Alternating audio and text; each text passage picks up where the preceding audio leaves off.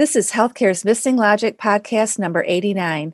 Today we share an encore podcast with one of our top, top listened to podcasts of all times, featuring Dr. Miguel Paniagua's personal and professional story about clinician burnout and resilience, including doing work to decrease stress for medical students going through high stake exams. We reached out to him for some updates since that episode aired January 1st, 2020, and we are happy to report that there's been progress, and we will put a link in the show notes that shares a new policy to improving testing for medical students. In his own experience as a palliative care physician, it has been a gut wrenching experience to watch the COVID 19 virus indiscriminately ravage families and persons young and old. His wife is also on the front lines of COVID, and they worry daily about their patients, their own health, and that of their families, with the seemingly never ending disease burden and the exposure that all providers face. Miguel also volunteered to be in the clinical trials for the COVID 19 vaccine. So, of course, we wanted to know what that experience was like for him. And he said, when I first signed up, there were so many unknowns. It was like jumping in feet first to a in a pool full of water, not knowing what was just below the surface. It was nerve-wracking. Even my wife chose not to enroll in the trial. Just in case something happens to you, we don't want to orphan the children. We knew that it was we knew that was extreme and not fully rational, but still was stressful to think of the possibilities. I felt a duty as a provider, especially as a Latino, to be a good example for those that were nervous about it ultimately, and especially those who are most adversely affected by this disease, which is people of color, and also contribute to the science. Dr. Paniagua did find out that he did receive the actual vaccine in the blinded study, and he will continue in the trial to periodically report symptoms or possible exposures until the end of the study period, which lasts two years. So he's sort of a hero of ours. And we just want to say kudos to you, Miguel. And we are thrilled to share your podcast episode as an encore episode. Welcome to the Healthcare's Missing Logic podcast. We're so grateful you've joined us today. I'm Tracy. And I'm Michelle. We've been interprofessional partners in healthcare for over 30 years. During that time, we've been engaged in healthcare transformation and the development of healthy healing work cultures that result in the best places to give and receive care. We've engaged with healthcare leaders from across North America, and we are tired of seeing time, money, and resources wasted on change efforts that are not sustainable. In this podcast, we explore significant, reoccurring, and competing challenges faced by all healthcare leaders today using a brand new lens called polarity thinking the missing logic in healthcare. You could say we represent the money ball of healthcare. We're here to expand your current thinking and challenge your reliance on problem solving tactics.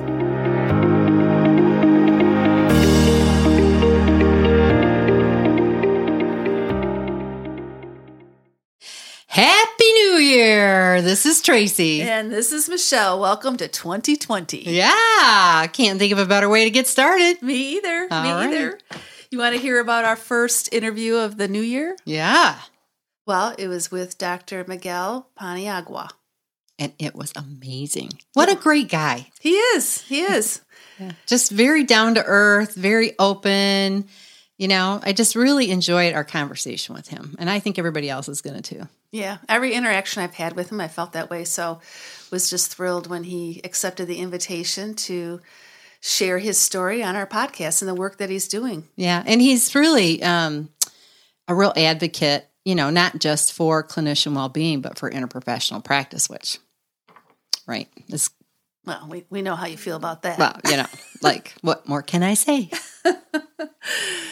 So we know that you are all going to really enjoy this first podcast of the year, and uh, we would like to introduce them to you. So, Dr. Miguel Paniagua uh, received his undergraduate degree from St. Louis University before receiving his medical degree at the University of Illinois College of Medicine, Chicago. Dr. Paniagua completed his internal medicine residency in gerontology and geriatric medicine fellowship at the University of Washington in Seattle. After four years on the faculty at the Miller School of Medicine at the University of Miami, he gets around a little bit. He does. He then served as the internal medicine residency program director at St. Louis University School of Medicine for five years prior to joining the staff of the National Board of Medical Examiners. In addition to teaching awards while a faculty member, Miguel is a forum member representative to the National Academies of Sciences, Engineering, and Medicine's Global Forum on Innovations in Health Professions Education and a member of the Alpha Omega Alpha Medical Honor Society. He is a fellow of the American College of Physicians and the College of Physicians of Philadelphia. Wow. Now, Dr. Paniagua currently serves as a medical advisor for solutions design and delivery at the National Board of Medical Examiners. Now, his work at NBME includes the development of novel assessments, consulting and teaching, and work on patient characteristics and wellness and burnout. Dr. Paniagua has served on multiple item writing and reviewing committees at the NBME over the last 10 years, and he's also served as a representative member of the National Board from 2011 to 2014 and on the Executive Board from 2013 to 2014. Now, this is just one accomplished man. Yeah. Wow. Now, he practices consultative hospital and palliative medicine at the Hospital of the University of Pennsylvania. So, in addition, he's still mm-hmm. at the mm-hmm. bedside. Wow and is an adjunct professor of medicine in the faculty of the Perelman School of Medicine at the University of Pennsylvania. And he's the co editor of the fifth edition of Essential Practices, which is a palliative medicine book series.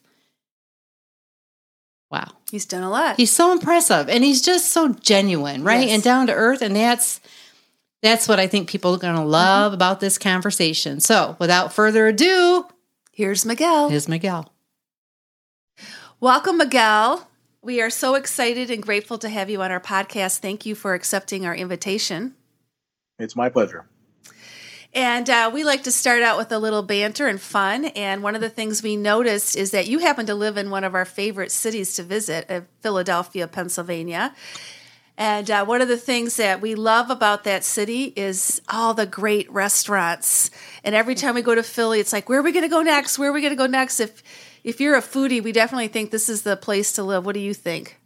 Oh, I totally agree. This is a city that's rich with restaurants. It's it's just overwhelming that you won't be able to get through them all in your lifetime. I have to say. uh, I agree with that. And then the problem we have whenever we go, we keep going back to our favorite ones. So yeah, there's creatures of habit. Me too. When you find something good, stick with it, right? Yeah, for sure. Well, the first time you and I ever met, this is Michelle. Uh, we were both attending the National Academy of Medicine's Global Forum on Innovation in Health Professional Education. And I think it was back in 2016, Miguel, uh, that this happened. And Patricia Cuff, who's their activity director, asked if I would kick off their strategic planning with a introduction to polarity thinking because she was really intrigued by the concept and thought it would be helpful for the members and the sponsors to be exposed to a different way of thinking rather than always looking at things as a problem solving approach, but to kind of introduce a and in both way of thinking. We look at all the challenges in healthcare.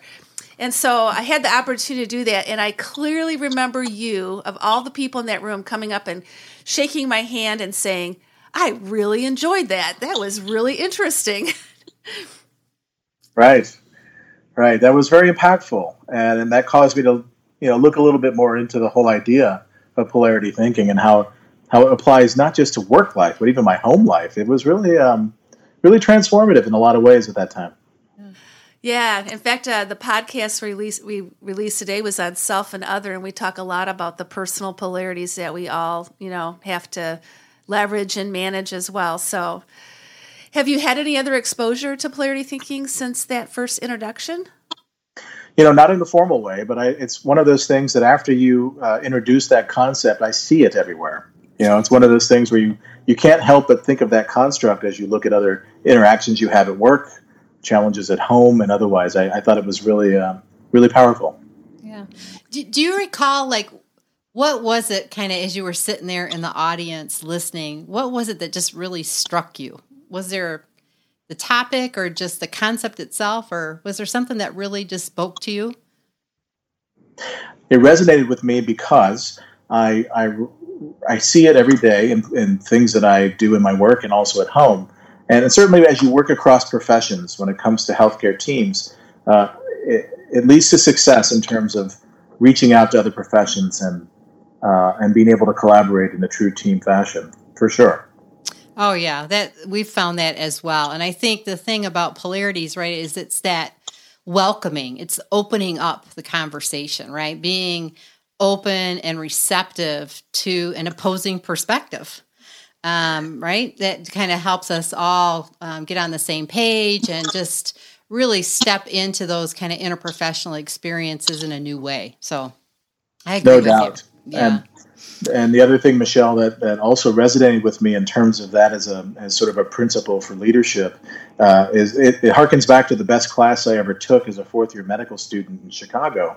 I, I took a year of improv at Second City, and um, that uh, there's a lot of similar principles because your idea when you're when you're working in an, in an improv setting is is your your your your goal is to make the person that you're working with look as good as possible and that the answer to everything is yes and. There's never a wrong answer. Um, so I see a lot of similarities there, and maybe that's why it resonated with me so powerfully at the time. Oh, thanks for sharing that. Yeah, I I took a improv class once too and was really struck by that. And that's what it is. It's it's not either or or but and everything stops. It's yes and let's look at this perspective. So that's a great great lesson. I love it. Yeah, I've never heard anybody bring that forth though. Thanks for that. sure. That's great. Well, yeah. you know, you mentioned too about um, polarities at home and just what it means to you. And you know, you know, we're really um, just avid believers in the need to have clinician well-being and you know just strong supporters of the whole effort that's happening right now nationally around clinician well-being and resilience. And and you know we had some conversation about this a while back. I think it's been about a year and a half or so that we talked with you about you know just work-life balance and just that whole dynamic right and we yeah. were so appreciative to have that time with you because we just we really wanted to know what the realities are for clinicians these days right and uh, you were very helpful in enlightening us around some of that and i just wondered you know and then you also you also wrote a, a commentary right for the national academies of medicine for their perspective right. paper uh, about your experience and so I wondered if you would be willing to share a little bit, Miguel, about your personal experience with burnout. Yeah, absolutely. And I know that's um, that paper has been referenced a few times, and, and, it will be to this podcast. But that was the beginning of my self realization at at this point in my career that that my my burnout journey was formative in the work that I'm doing right now. And um, and in that article, I, I, talk about I called it 100 years of rain, and it was a, it was a time in Seattle at the University of Washington when I was training as an intern where um, I hit rock bottom and and this was before duty hours were truly implemented. Um, and uh, it was one of those things where uh, it was just an expectation, silently or otherwise, that you worked through these problems on your own. Um, if you had uh, even illness, physical illness, you were sort of there was an expectation that if you didn't show up to work and do the work, someone else would have to do it for you, and that was a sign of a sign of failure, you know, personal failure. And um, and so I, I, go on to talk about how at one point, uh, at my lowest point, I actually was taking uh, a history from a patient in the emergency department at Harborview Hospital. Um, and this was in the, my ICU rotation, my intensive care unit rotation. Um, and in the middle of doing this, this was the 10th patient I had admitted that night. Uh, in the middle of doing that and taking the history, I actually fell asleep while the patient was talking. And I woke up and I looked at my notes and it looked just, it scribble. I had scribble on the paper and I was so embarrassed. I was so exhausted. Um, uh, my, my senior resident just looked at me with disgust and sent me to bed, and he ended up doing the rest of the work that night. And it was the next day uh, after after rounds when I went home and I said, you know what? If I just get into a, a, a majorly, well, maybe a moderate accident, maybe I will uh, not have to go to work tomorrow. I had gotten to that point, and I was a pretty happy-go-lucky guy. I never thought of myself as being, you know, a complainer or overly uh, uh, emotional or, or even depressed. But I can tell you in retrospect, I was depressed. I was burned out. And for me to get to the point where I was thinking about hurting myself to get out of work, wow, that was powerful. And and when we came to the academies shortly thereafter, um, or shortly thereafter, the onset of the the wellness initiative with the with the national academies, Sunny Kishore had asked me. Uh, I had mentioned that I had a personal experience with this, and he asked me to write about it, and and and that was the result of it. I'm really glad that I did because it, it ended up being very therapeutic for me and it's also allowed me to bridge my personal story with the work that I'm doing here.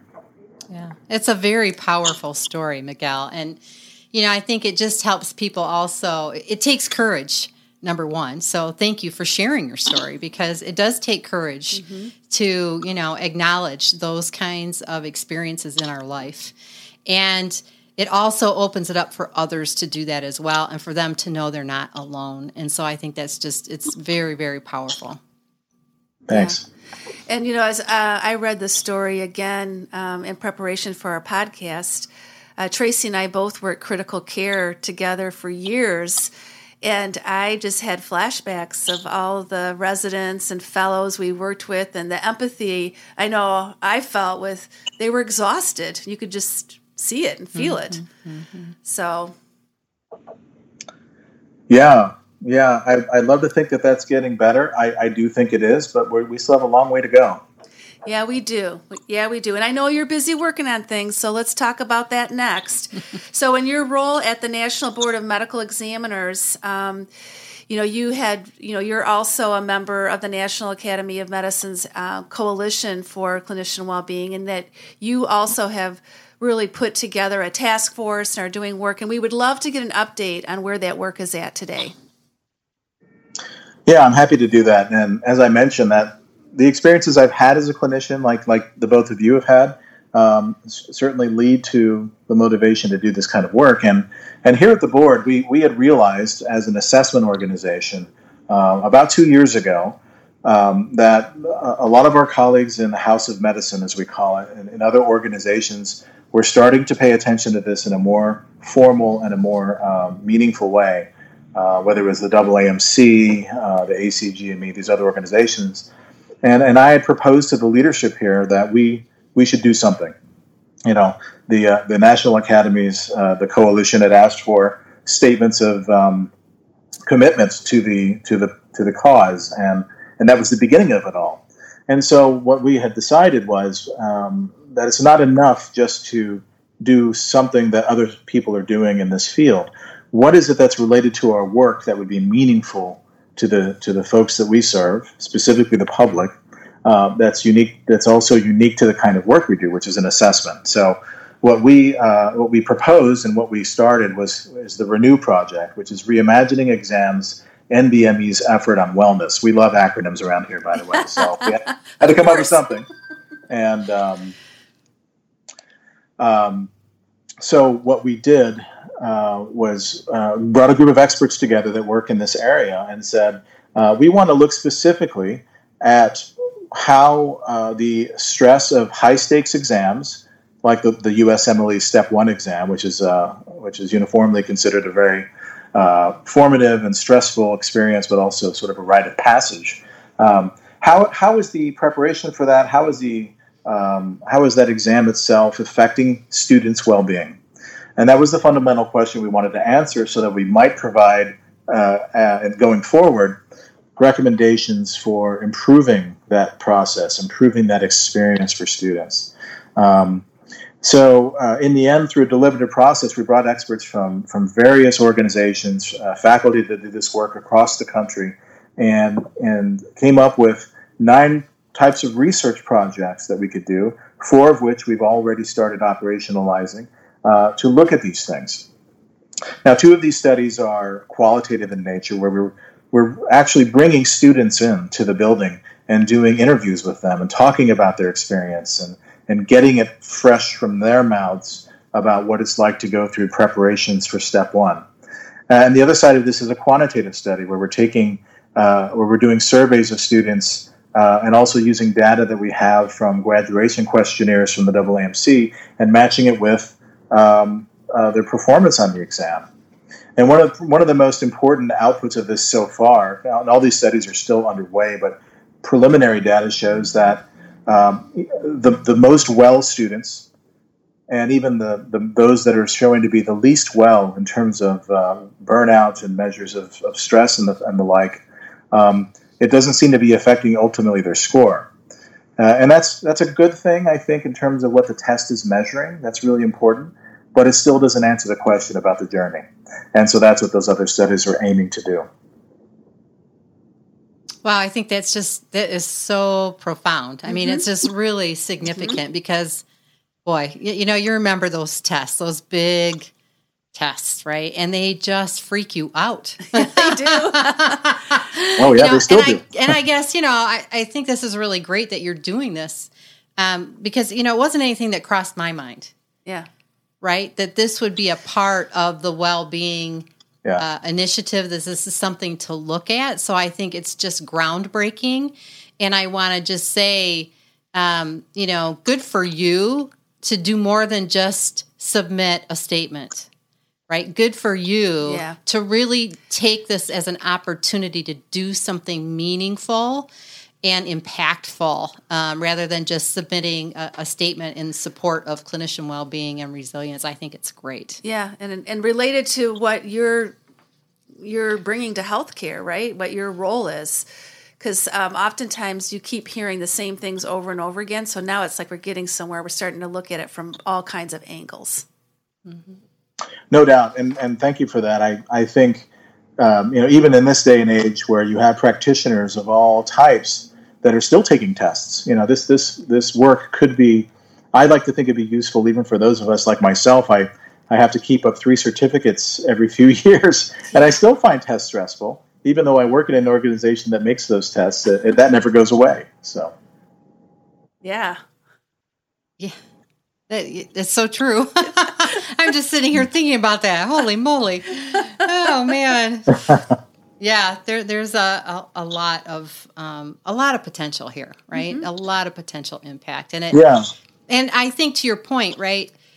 I think those of us that have experienced some burnout um, are, you know, really stepping up, passionate about making a difference and doing something to really support people students and clinicians and to really uncover what is the truth and what can we do about it mm-hmm. right mm-hmm. yeah and you know one thing i've learned on this journey that's it's not just about how do we make individuals more resilient to work in the systems we have but thinking even broader about how can we affect change more broadly in, in the systems of care um, to, to make them more uh, amenable to the wellness of the providers because you know, as we know, there's if our providers aren't well, uh, then they're not going to provide good care. So, one thing I also have to acknowledge: there's burnout in all kinds of professions, even outside of healthcare. But the one thing that makes what we do very unique is that our health is directly tied to that of our patients. So we have, I think, a, uh, exponentially uh, increased responsibility to to make sure that we're taking care of ourselves as providers. Yeah, that's the. This is the one thing that I I think is um, makes it so high stake. Right? It's such a high stakes game because there's lives at risk. Mm-hmm. If we're not at the top of our game, lives are at risk, right? Mm-hmm. Mm-hmm. Yeah. And, uh, and more, there's more and more literature now showing that if, if a provider isn't well, uh, it leads to pa- patient safety outcomes that are not good. Yeah. It leads to errors. It does. It does. So, so we all have a stake in that. We sure do, yes, we right? Do. We yep. do because someday we may be that patient, right? Yep, no doubt. Yep, yep. Well, are there are there any other ways, um, Miguel, that you know you've been engaged with the National Academy of Medicine around this coalition? I mean, you're doing a lot, you know, with the NBME, um, but in regards to just other um, avenues or other ways, have you have you engaged in that work in another way? Well, certainly, um, the work, Michelle, you and I, I think we sat in the in the health professions education yep. um, global forum, and and these things also, in addition to being other professions, are are certainly a worldwide phenomenon. We're finding too, and and certainly we've had discussions at the forum about um, how accreditation and education worlds should be working in concert to address things related to uh, outcomes of students, including well-being. You know, the quadruple aim, uh, which was uh, built on the triple aim, uh, related to healthcare outcomes, cost, and um, um, and and the fourth being provider wellness is now a part of that. So um, so I think the forum in many different areas is starting to address this and realizing that that the provider and the and the, the wellness of the provider is directly related to their efficacy in providing quality care. Mm-hmm. I think that's so important. Yeah, and to that point, uh, Miguel, um, I'll put in the show, note, show notes the workshop that you and I attended last April that had several different ways of thinking about this as well, both national, international, um, having a design thinking approach, having different ways that we can take a look at it. And there's uh, proceedings that came out of that meeting that might be helpful as well. Mm-hmm. Mm-hmm. Agreed. And of course, we look at it through a polarity lens. So, to the point that you made earlier, uh, this is a significant problem, but underlying it are many polarities. And one of them um, that is on our minds quite a bit is that you do have to approach it both from an individual accountability perspective and a system perspective. And so we were just curious if you could. Um, if you could share with our listeners some system interventions that you think would help uh, alleviate uh, depression and burnout with clinicians. Wow, that could take a lot of time. we got so much time. we could do.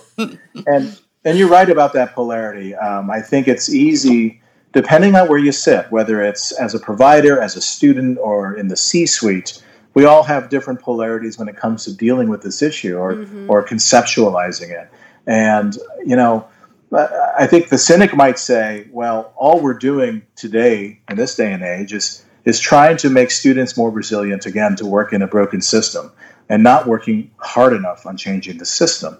Um, but you know, again, if you if you if you take a, a different view of that, uh, we have to work on both sides of that. And one thing I've learned in the work we're doing is is is I'm not convinced yet that the uh, the, the high stakes exams here or in any setting are necessarily causing burnout, but are they in fact a stress test for students that might be at risk? Yeah.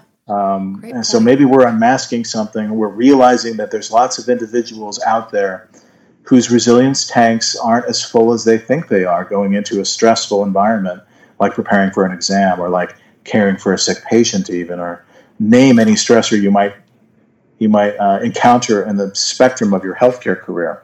Um, so so even the polarity and thinking about beyond the level of system and individual and what that means when we look at these things is so important to try to get the right answers. So, you know, we could tick off many, many boxes of what might be contributing to this. It's the exams, it's the cost, it's it's how much tuition is at medical schools uh, and, and nursing schools and health profession schools in this country. Um, and then system wide in terms of what we all know about providers in this country in terms of what's required and documenting in the electronic health record and how that's changed things in the past decade. You know, um, as I go around the country and talk to students and faculty, the thing I hear most often uh, regarding how things have changed, they'll say, well, the residents have it much better now. We're taking better care of them. But me as a faculty member, we don't have duty hours. I go home, I put my kids to bed, and I'm writing in the medical record until midnight. Mm-hmm. Um, where's you know where's my duty hour? Where are my duty hours? Um, so those, these are all so complicated, um, and I, I, I, I think there's you can't just do one thing. You have to think about the whole. Yeah, that's right. Yeah, that is so true. And you know, I, I am glad you brought that up because I think we're focused a lot on the clinicians, right, and the students. But I was just I was just thinking right before you said that, what about the faculty? Like I've not heard anything about faculty, right? Or yeah. we don't hear much about the leaders either. So, you know, as all the attention shifts to the clinicians, and, and I'm not saying this is not important, it's critical. You can't forget there are other people supporting them as well, right? And if we pile everything on the leader, right, or take the stress off of one and put it on another, we're going to end up right in the downside of that so we have to be thinking mm-hmm.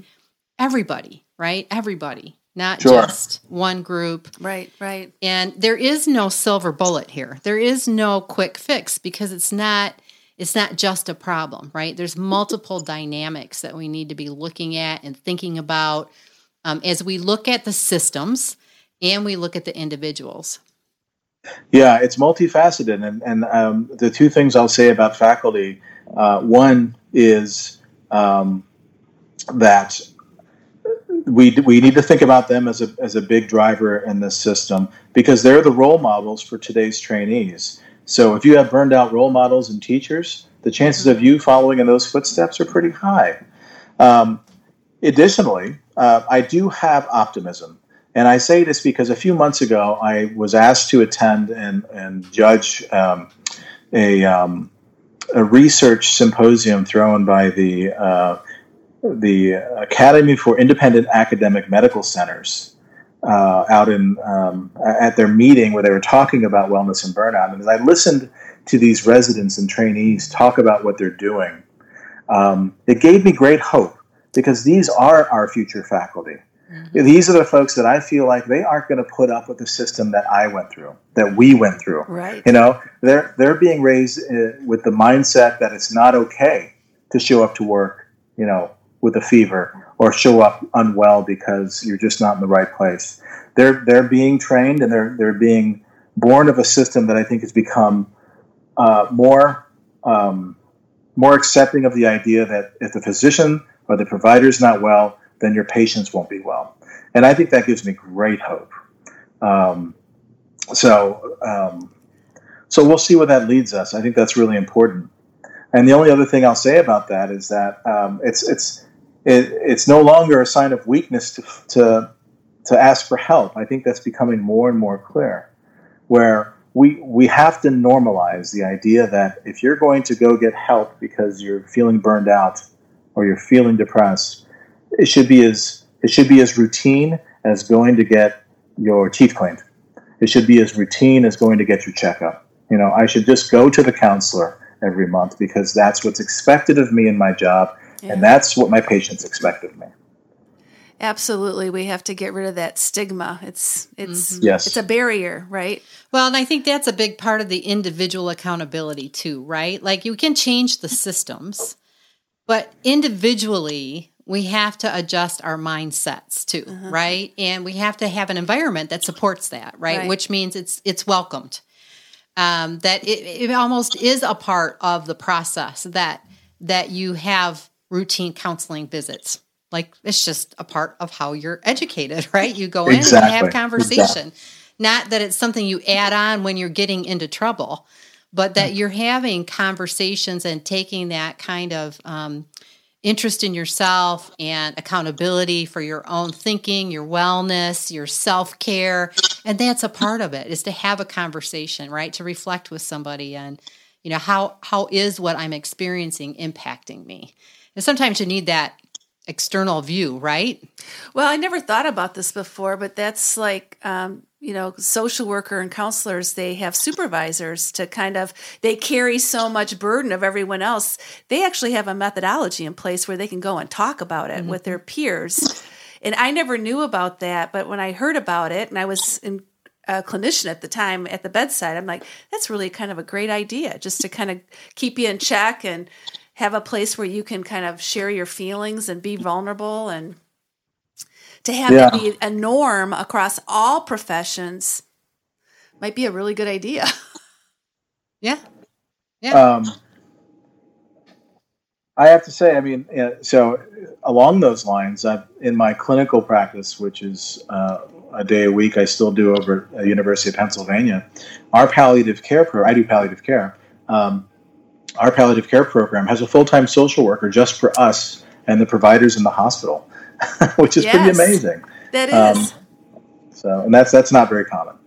Um, no, it's not. It's not very common, but but good for you. Um, you know, and and there should be more of that, right? Yeah. And I think in some a lot of the organizations, as I, you know, I was in a lot of different organizations over the years as a consultant and um, helping with the implementation of electronic health record and interprofessional practice. And you know, I would hear there there is more of that attention and more uh, support services for uh, you know, chaplains, social workers being available for the clinicians, right? And I think too, um, you know, you're just hearing more of it. So it's, I think it's getting to be more of a, a standard or a, you know, a common occurrence, which is yeah. great.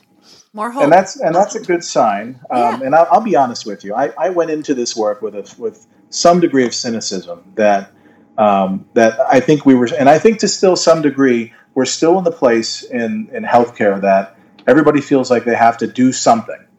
But but what's challenging is knowing what that thing is and what that what really works. You know, is it really just enough to have a counselor on staff if only the people that realize they need help go see them versus the ones that don't know they need help? You know, is it enough to just have availability of yoga, you know, every other week or or mindfulness training or these are all wonderful things but what we really haven't done the work to do is is what really works and what makes sense and that's one of the reasons with the renew work we didn't want to start with just doing something we wanted to start with doing some deliberate work and research on exactly what is the problem that we're trying to address from where we sit mm-hmm. yeah and i think that's what gives michelle and i a lot of hope is looking at things through a polarity lens because we know that there are dynamics, these interdependent pairs. And you can take action on one of the poles, right? On one side of the dynamic. And we know you'll fail if you don't know that it's interdependent with another element, right? Like self and others, right? Yeah. And if we're just, uh, you know, if we're not, don't have that duality of thinking, if we don't give attention to both, then we know over it's guaranteed 100% of the time you're going to end up in the downside of that and experiencing negative consequences. So, where we can identify some really key crux polarities in this well being and resilience, right, initiative, um, and to be able to measure right what the what the impact of those action steps are and how well we're maintaining that balance whether it's as an individual or an organization uh, in the systems and structures that we're changing, you know, I think that gives us a lot of hope that there are ways to measure, there are ways to look at this in a way that really can um, help develop that kind of virtuous cycle, moving you towards that right that greater purpose, um, and mm-hmm. keeping you out of the downside. yeah, and realizing one size doesn't fit all necessarily. What no. what what you're doing at your place in in um, you know, San Francisco won't be the same as the folks in uh, in Fargo, North Dakota, or the folks in New England. I mean, uh, it's like politics is local. So is interventions for wellness, because not everybody has the same challenges in their system necessarily. Um, so, so that's why we always felt like it wasn't just enough to do an online module that someone's going to click through and and not have the motivation to engage, or you know, just do some sort of intervention. We, we really need to study exactly what it is we want to target. That's right. It, it reminds me, too, of our conversation, Michelle, with um, Dr. Bern Melnyk, right, who was, uh, you know, over the OSU. She's the first chief wellness right, officer. And um, just her conversation about it has to be culture, right? So there, it has to be baked into the culture of organizations and institutions that wellness is expected, well being is expected and this is who and how we are and how we operate and how we support each other and uh, mm-hmm. uh, you know so it's that it's it's not just a quick fix nope. uh, it takes intention and um, has to be at the local level yeah for sure yeah mm-hmm. Yeah yeah I totally agree. Yeah. Awesome. Well miguel thank you for that awesome conversation great insights and uh, we love learning about your journey and being on the journey with you. Yeah yeah. Do you have any closing remarks that you'd like to share with our audience before we sign off today? Well, um, I guess my what I might say in closing is that um, is sort of a summary of, of kind of what I've alluded to before. Is that this work is personal for me, and and being someone who works at NBME, who also has a foot in practice, who's who's been through a burnout journey it, it is it is personal on many levels, and and I think there's more to there's more to come in this work. I think people should stay tuned for what's happening here uh, at the board. and and the kind of work that's coming out of this is going to be disseminated shortly through a variety of venues, including um, some manuscripts and papers, as well as uh, some more public announcements and, and presentations at some meetings. And, and, and we certainly hope to be able to share this even uh, even beyond uh, the House of Medicine, but it, but with other professions that have interest. And um, and I think that's that's that's it. Oh. I'm happy to be a part of this. I'm, I was happy to talk to you all. It, it's um, and thinking about polarity in the context of this work and the work that we've done together, Michelle, I think is, is really exciting. Yeah, well, thank you so much for being with us and sharing your story with our audience. And you know, I just, I just, uh, it's very inspiring, Miguel, that you took, um, you know, an experience that you've had, and you have really used that as a lever, right, to move the world, to make a difference, to have a larger impact um, from your experience. And so, I appreciate that, and thanks for sharing that with our audience. Yeah, my pleasure. Yeah, and this is Michelle. I would just say, uh, being a physician, respiratory therapist, and nurse on this podcast, one of the things I really appreciate uh, in your work as well is your whole interprofessional lens and how it all comes down to that. As clinicians, we're all humans and we're all here to support each other. So I think that shines through with your story and your work as well. I want to thank you for that. Well, thank you, and I think um, it's it's important that we all realize that we have we all share the same interest in mind, and we all have one thing in common that is the patient. Mm-hmm. No matter where we work, from top to bottom, that's who we work for. That's right. That can't be said better. Nope. Good job. it's a great way to close. It Thank is. you so much, Miguel. Look forward to seeing you in the future, and maybe we'll have you back on the podcast. Yeah. I would love to. Thank you. Yep. Bye bye.